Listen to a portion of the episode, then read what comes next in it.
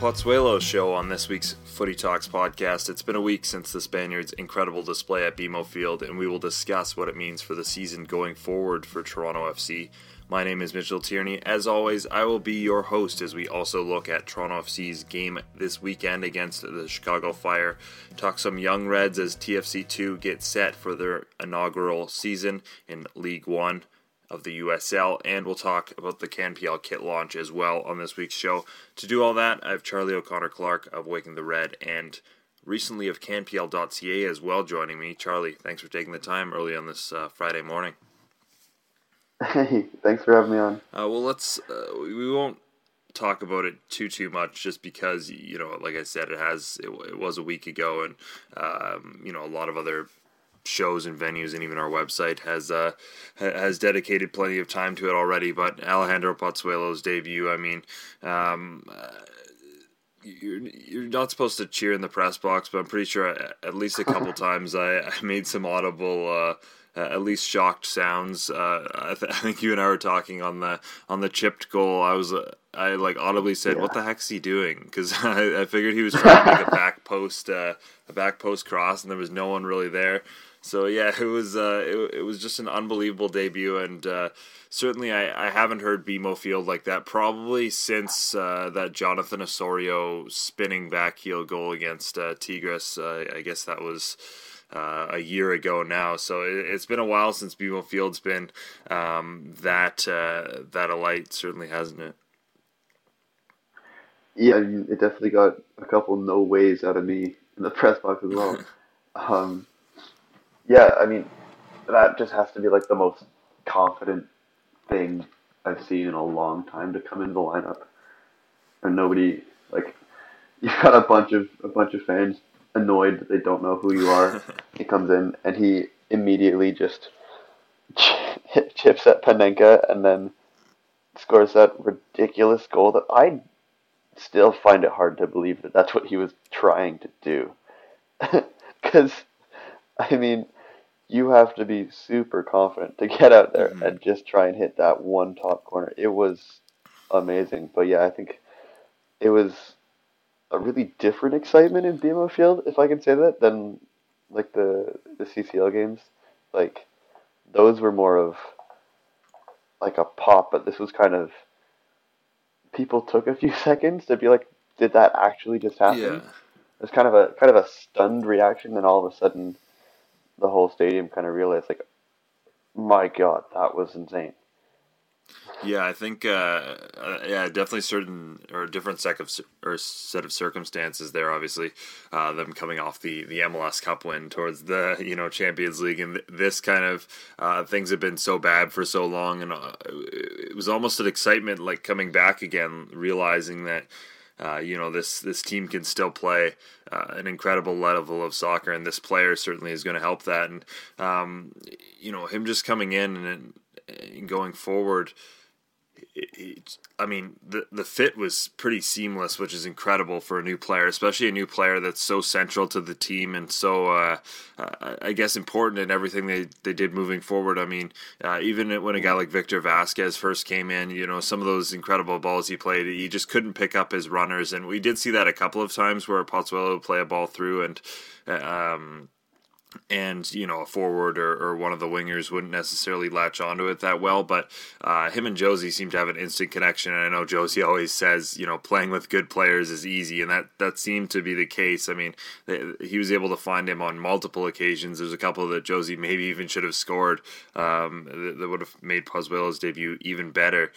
But uh, he just seems to be one of those players that makes everyone else around him better and you know he's certainly not the final piece to this Toronto FC puzzle, but he's he's such a major one, and um, you know even even a guy like Osorio now is shifted back into his proper position. I think he's going to help him out a lot. Uh, I mean, Vanney talked about how much he helps out the back line just because uh, you know you have to respect him even more going forward, and uh, you know every everyone in behind him now uh, knows their role a little bit better and doesn't have to overcompensate. So uh, yeah, it's it's looking pretty bright. I mean, it, it is just one game, and it was against a, a, New York City FC side that you know certainly didn't have their best performance, but it, it does look promising going forward for sure.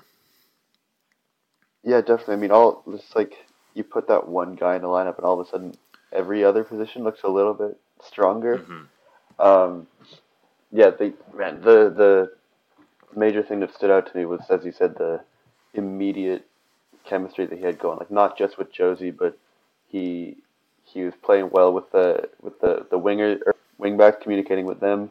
Um, Osorio, I mean, I know that he he'd mentioned that off the field he'd already developed a pretty good relationship with Osorio because he's one of the Spanish speaking players on the team.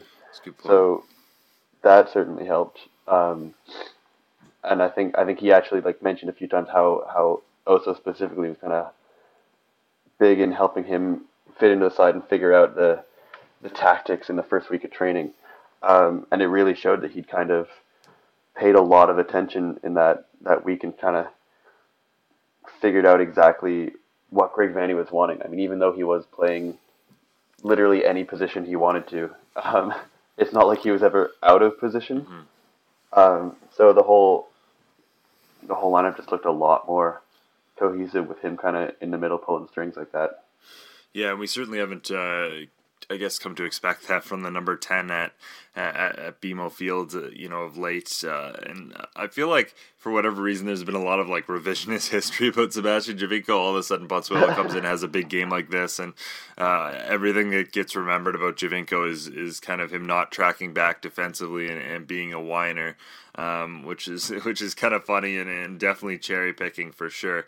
But oh, yeah. there there certainly is a contrast between these two players, and that's one of the things that makes Pozuelo so exciting going forward in such a um, you know, such a difficult player to defend is is like you said. He he will all of a sudden just drop deep. I, I, mean, one of the plays of the game where I was really like, this guy is going to be beloved in Toronto was uh, a play where he lost the ball, and I don't think it was even necessarily his fault. I think someone made a a bit of a bad run, but he he booked it all the way back, and uh, you know, with the help of Justin Morrow, I think ended up recovering the ball again.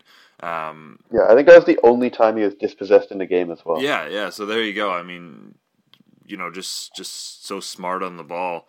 Um, and that's going to make him so difficult for teams to defend because obviously, you know, you're not going to send your your center backs or, or, your central midfielders unless you're who is it, Chivas they played or who did they play last year? Yeah, I think it was Chivas in the in the final that played like the total the football system and just like hunted players around the field. But they don't necessarily. Yeah. Uh, I don't think any MLS sides play that play that style.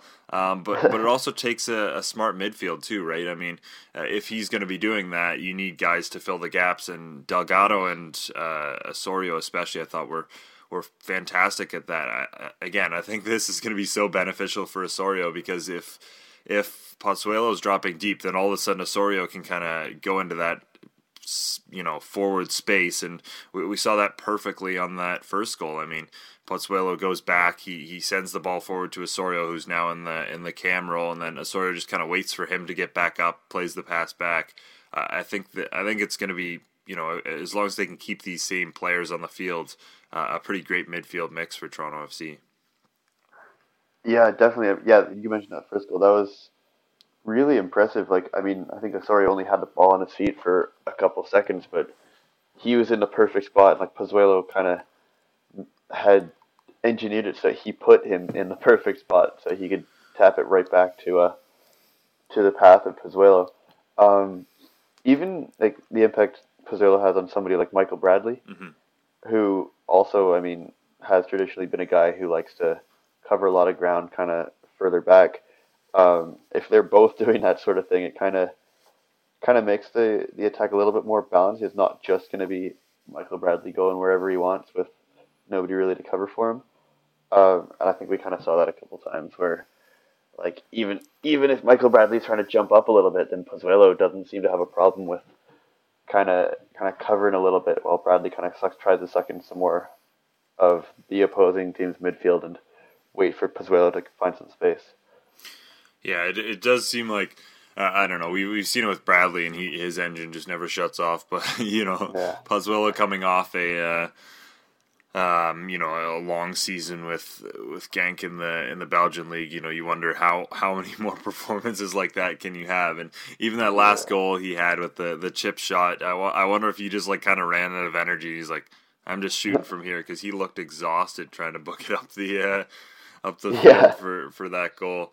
Um, but it really does seem like kind of the the buzz is back around Toronto FC. I mean, um, we've both kind of seen how they they've struggled a little bit to to move tickets this season with, um, you know, Sebastian Giovinco departing. Uh, what's it going to take? Because I think obviously that performance is, is going to help significantly, but Pozuelo is still not you know the the recognizable name or brand that Sebastian Giovinco certainly was. Uh, what what do you think it might take to you know kind of get more of those casuals back on board? Because certainly they lost at, at least a few of them this off season with with everything that went down.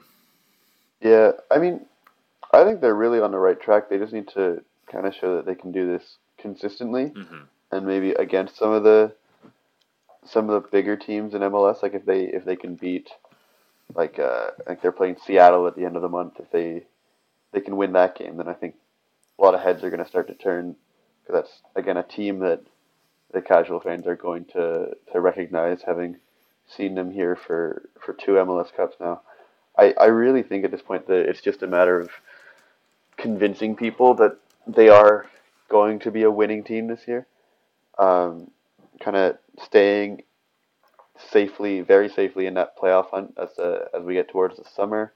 Um, I I think I mean obviously we I think we're going to talk in a bit about some possible more TAM guys coming in ideally soon, and I mean that'll that'll certainly help. But I re- I really think that part of the reason for tickets to decline was just last year was brutal mm-hmm. and there wasn't a lot to cheer for, and then it seemed to get worse over the offseason as the club didn't really look like it had much of a plan to fix that. But now we're kind of reminded of, hey, this uh, this squad was actually really, really, really good not that long ago. um, and I think if we're if we're exposed to winning for a kind of consistent few weeks or months, then people are going to kind of remember that this is a team that's, that's worthy of attention in the league. Yeah, I guess if there's there's one concern remaining for Toronto FC, it is um, kind of centered around the depth. And you, mentioned we will talk in, a little bit about uh, some of the latest news on um, on some of their targets going forward. But I mean, you, you look at uh, a guy like Auro, who's questionable um, reportedly for the match tomorrow. Uh, I mean, if he can't play, um, I suppose you, you put Nick DeLeon back at right back, which is, I guess, what we thought Nick DeLeon would be when he was uh, initially signed uh, before uh, Vanney, you know, said he would play further forward, and he's done a fantastic job there. But um, at the same time, then who do you have play that kind of right wing role that he's he seems to be the only player on the team fully capable of doing? Uh, the, the, there's just one example, kind of you know, with Auro coming out of of the fact that this team still. When, when a couple of players come out of the lineup, um, they don't necessarily have full replacements for, and I think that's that's definitely something they'll be working on, and and something I think they're hoping that some of these Toronto FC um, academy and two youngsters will be able to to come up and and fill but um, at, at, the moment uh, you know it's you can still see where this team would uh, would struggle especially maybe through those summer months uh, when when a bunch of these players could be off at the Gold Cup um, in in terms of the depth with with the side. I think that's still perhaps the the biggest concern with Toronto FC going forward. Yeah for sure. I mean you definitely have to think that's something that they need to address considering how injured they were last year. Mm-hmm. I mean, a lot of the spots in the lineup, you think like they get an injury there and they probably have to play a different formation or style. Um, like yeah, if Auro can play, I don't really think they've got anybody really in the in the system on the on the bench that can play a wide role like that. So they'd probably have to maybe put somebody like a Jay Chapman in, but not necessarily play him as a as a like a right winger that they'd kind of been trying to get DeLeon to do for a little bit. But um, yeah, I mean, I think if they are looking at TAM signings, though, they're obviously going to take away minutes from other people who have been more consistently in the starting eleven, and then once they're on the bench, then that's that kind of fills out the depth a lot more. So I think they just need to, as, as long as they're they're addressing the right spots, and they're kind of shifting good players down to toward the bench, and they they have good players that can come off the bench and make impact and start when when there's an injury. I think that I think it'll be okay, but again, like there are a lot of spots on this team where if an injury comes along, and there are spots that for with players that have been injury prone. If you see an mm-hmm. injury there, then that could be a pretty big issue down the stretch. Yeah, for sure. Uh, like I said, I, that that remains. Uh, I mean, I guess the back line too remains a, a question mark, but uh, I think yeah. the depth is probably the biggest question mark with this team going forward this season. But as I said, Toronto FC are looking to address that depth, and that was kind of one of the criticisms, of course, of the the entire Pozuelo signing saga was the fact that uh, you know spending so much time on this one player and this bringing in this one designated player, and you know early returns look like they've they've done the right thing, but uh, definitely remains to, to be seen fully uh, whether it was the right move. But that's kind of detracted them from from you know making some other signings and certainly some of those uh, TAM players they were going after. And um, uh, the, the, most recent reports, of course, are from, from Kristian Jack saying uh, that the team uh, or that Ali Curtis was down in Argentina uh, where he was looking at a number of different players, including a midfielder and a defender. That that kind of seems to be um, you, you, know the two spots uh, as we mentioned that the club could could use a, a couple reinforcements in uh, at the, at the start of the year. I think everyone expected Toronto FC to just bring in pure wingers as their targeted uh, allocation money players, just because uh, that, that seemed to be the, the thing that was fully missing from the system. Now you've got DeLeon and and maybe a bit of a different um, attacking setup in terms of what Justin Morrow does on the left too. So, so where would you strengthen this team, I guess, and and where do you think Ali Curtis should be looking? Uh, yeah, I mean, I think that uh, they definitely are going to need a defender to come in. I mean, I don't know if that's going to be a center back because already got a decent amount of money tied up. Except they've got three. Well, they would proclaim to have three center backs there that they think are going to be looking for minutes in Moor Mavinga and possibly Ciman mm-hmm. who I guess we'll see what happens with him if he's kind of able to shake off the rust. So I think if they are looking at a defender, I'm wondering if it might be if it might be a, a, a right back as we as we mentioned or a, something like that to maybe help get Auro in a slightly slightly more advanced role, which he kind of likes to do. Um, but yeah, I, Greg Vanney's been talking for a while, basically since last season, about wanting to play a wider style of soccer, but doesn't really have the pieces to do that necessarily. Mm-hmm. So we've kind of known for a while that they're looking to bring in a TAM winger. Um, and so I, the obvious answer is that that's going to be the number one priority. Um, I would think. I don't know. I don't know necessarily which side. I'd think. I'd think it's probably going to be a, a left winger uh, to keep Justin Morrow in his in his left back spot. Um, but I I really don't know. We haven't we haven't actually heard a lot of rumors or anything, which is kind of weird. Yeah. Um, considering we heard actually a few over the offseason, they all seem to die away pretty quickly.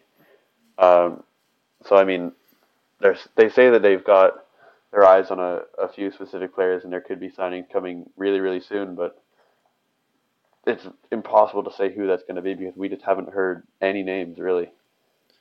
Yeah, almost always with with any of these things, uh, at least a couple of details will leak out. But yeah, it's been a it's been a bizarre radio silence, which leads me to think maybe you know they're not as I guess set on one player yet. Maybe they are now, but I feel like um, after the Pozuelo thing kind of ended up, that that's when they really started to to look and try and maybe narrow down their options a little bit. But yeah, I'd agree. Probably a um, uh, TAM left winger is that, has been priority number one. I've thought the entire off season. I guess other than bringing in the, the designated player and and yeah, right back makes sense. I mean, I, I think they did expect to have Gregory van der Wiel uh, with the side this year, and you know him I guess the the situation that happened with him um, kind of changed the the I guess I guess what they're looking at there and change the the depth on that right side. So I think that definitely could be something they address, which uh, will be interesting to see what they what they do there and how those pieces fit into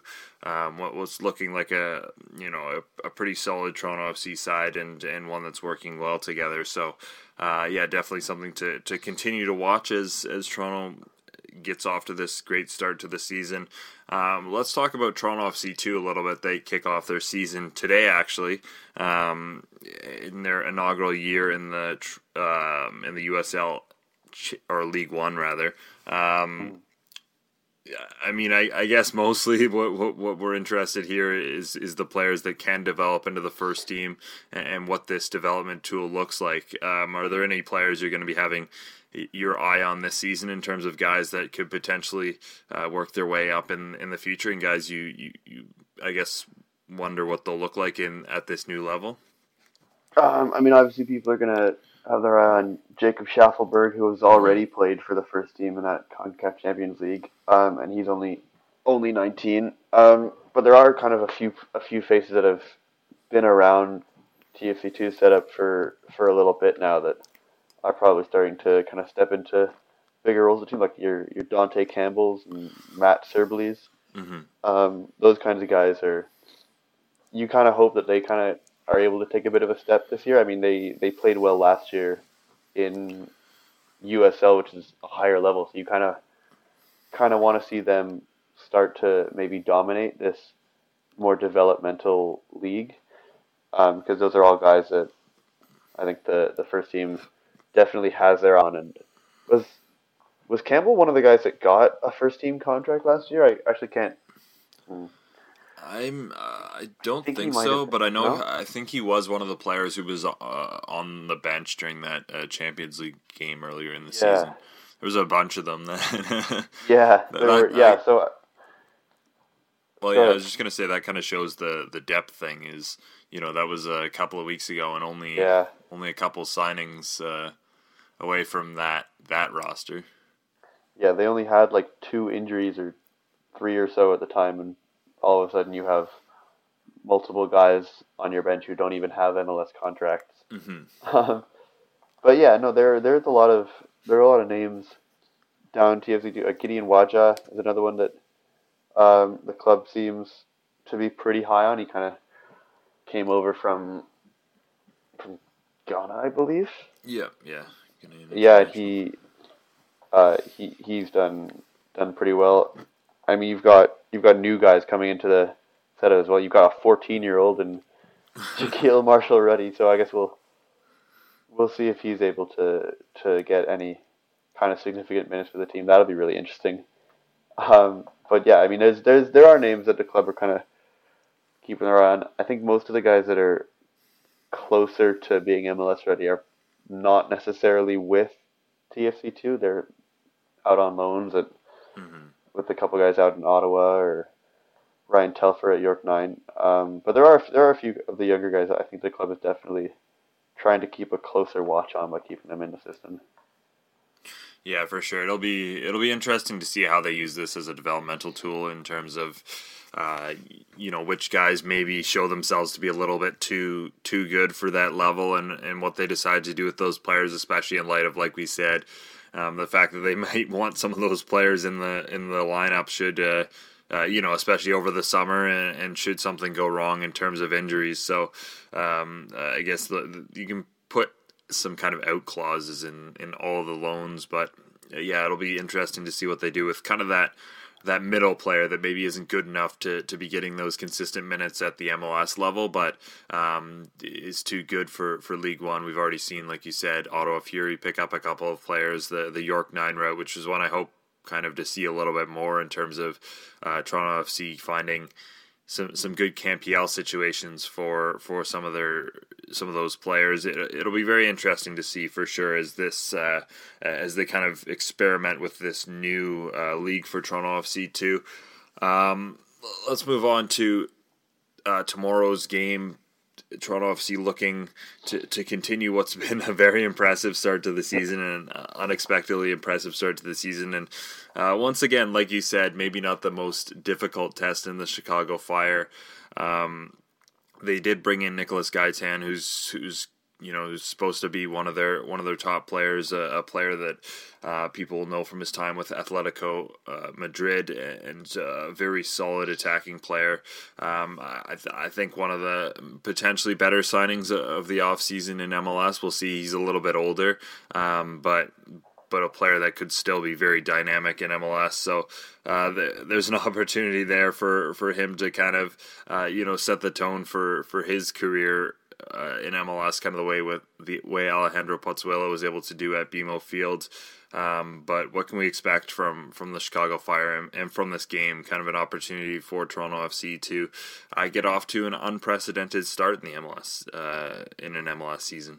Yeah, I mean Chicago's record to start the season isn't that great. They've got a win and a draw from four games, but I mean you look at their their schedule and they have had much tougher competition than TFC have had. Like they started the season in LA to play the Galaxy, and they lost there. And I mean, they lost at home to the Seattle Sounders, who are another top team in the league this year. But I mean, last weekend they they managed to beat the New York Red Bulls, and hold a, hold them down to a clean sheet, which was uh, a pretty good. game. I mean, they got they got Gaitan in there for about half an hour of play as well, so he should be I believe the the idea is for him to be able to start this weekend.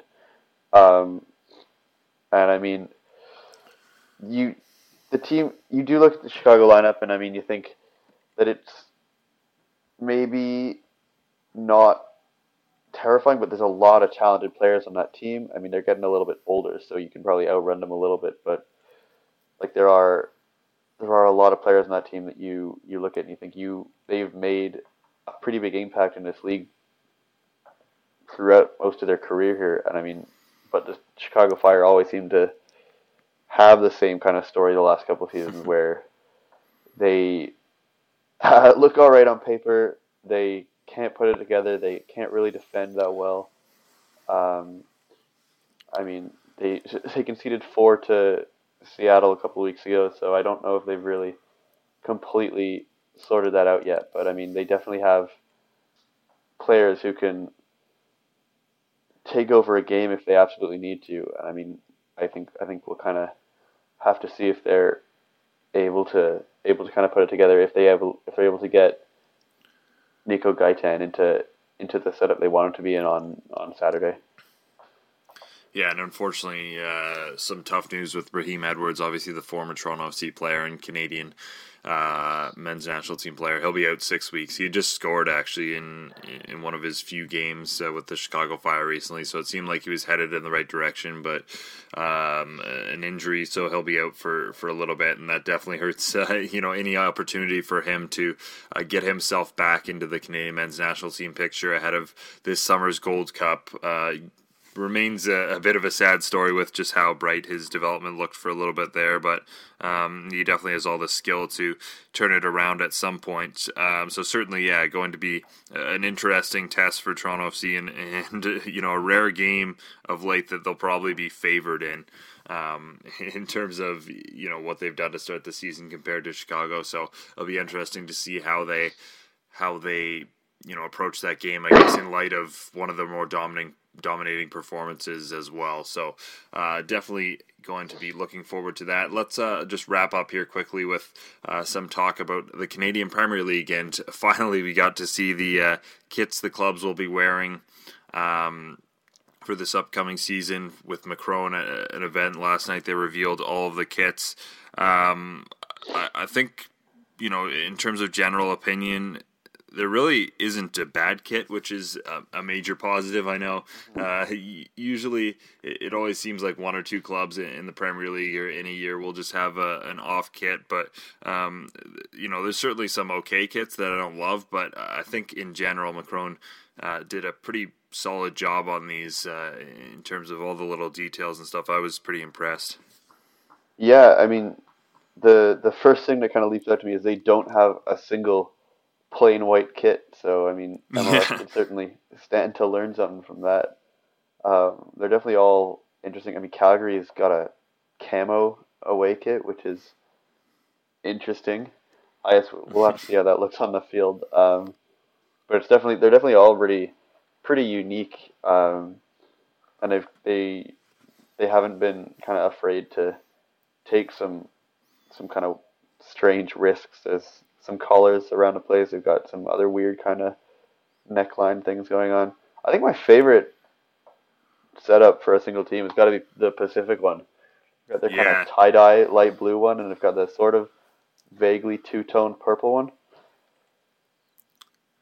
Yeah, I think I was always gonna love that one just because the uh, the color scheme that Pacific yeah. has is is so cool and uh, uh, yeah, that's certainly one that stands out to me. That the the camo one's interesting, like you said. It's it almost for me is a slightly better Seattle Sounders kit in terms of the weird like yeah. paint design they they tried to do there. Yeah, they've got um, some weird. Yeah, I certainly. Uh, I don't know if I love that kit. I also don't necessarily love the uh, the York Nine uh, kits as well. I mean, the away is pretty good, but I don't. I don't really love the home, but uh, which, those are probably. Which one are we? The the white one's the home one, right? I think so. Yeah. Yeah. Okay. So that's not my favorite kit, but um, yeah, I think they generally did a pretty good job. I like the FC Edmonton one as well. There's kind of pinstripes on it. Yeah. Looks, kind of reminds me of a Yankees uh, jersey, which kind of adds some class. But yeah, uh, there's a bunch of little details too that I definitely like on these kits. So hats off to to Macron for sure. Yeah, they're all they're all pretty interesting. I mean, every club's kind of got their own pretty unique set of colors. I mean, there is that the one Halifax kit which kind of kind of resembles one of the Pacific ones, but other than that, you've got a lot of really really unique kits. I mean, they'll be able to kind of build off these initial designs pretty well if they're when they're making kits for for successive years. Um, so it's definitely a really really interesting place for them to start with. Yeah, for sure. I mean, just just builds the excitement. You know, now we know where these clubs are going to be playing. We know what they'll be wearing, and we know most of the players on the on the teams, and we know the schedule as well. So uh, it seems like th- this for me was kind of the, I guess, other than where we're going to be watching the games in terms of streaming and and on TV. Uh, this was kind of the the final thing I really wanted to see. So uh, very much excited for, for the end of the month and, and that opening game. Uh, definitely looking forward to that for sure. Uh, let's let's wrap up the show there.